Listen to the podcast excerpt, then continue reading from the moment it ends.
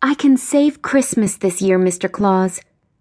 Efficiency expert Holly Jamison pulled a resume from her briefcase and reached across the massive oak desk to place it in front of Santa. She sat back, folded her hands in her lap, and tried not to look as anxious as she felt. She wanted this job. Correction. She desperately wanted this job. Save may be a bit of an overstatement, Miss Jamison. Santa smiled genially, kindness evident in his blue eyes. With my daughter Carol away for the holidays, I could really use an efficient, level headed right hand during this last week before the big day.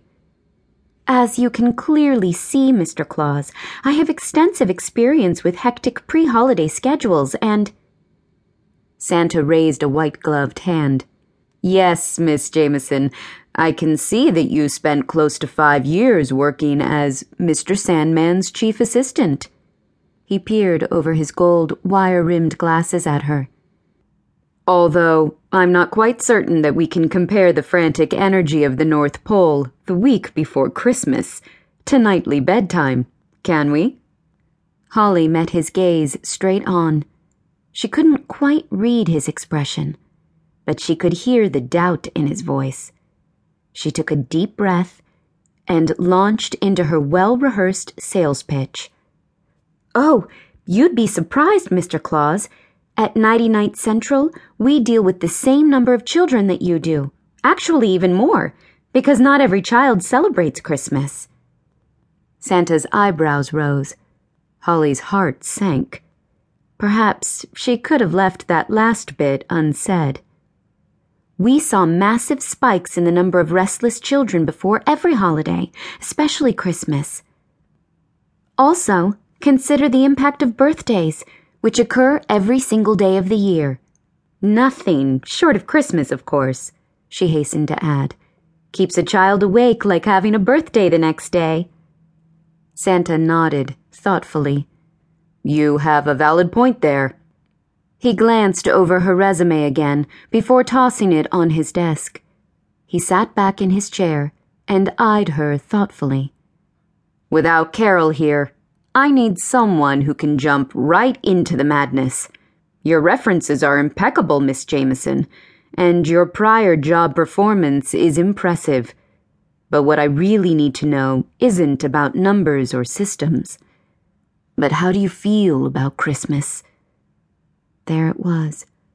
The question Holly had been dreading. How do I feel about Christmas? She repeated, as if she hadn't practiced answering the question a dozen times already.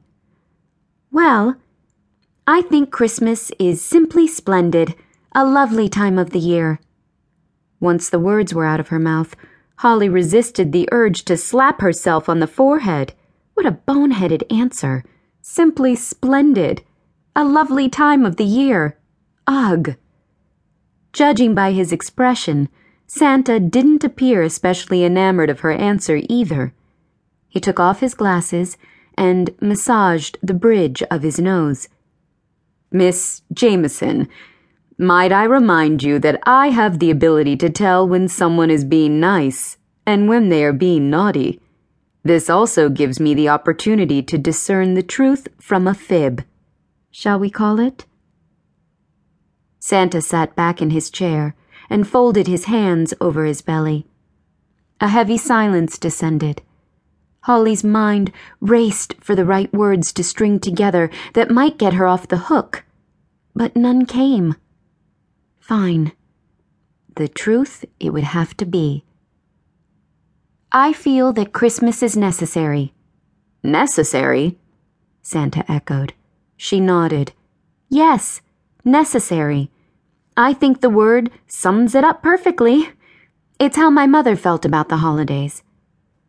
Santa waved a gloved hand, indicating she should continue speaking. Tell me more. My mother raised me by herself. My father left her when I was two years old. On Christmas Day, incidentally. Holly took a deep breath to steady her nerves. This job interview was rapidly beginning to feel like a visit to a therapist's office.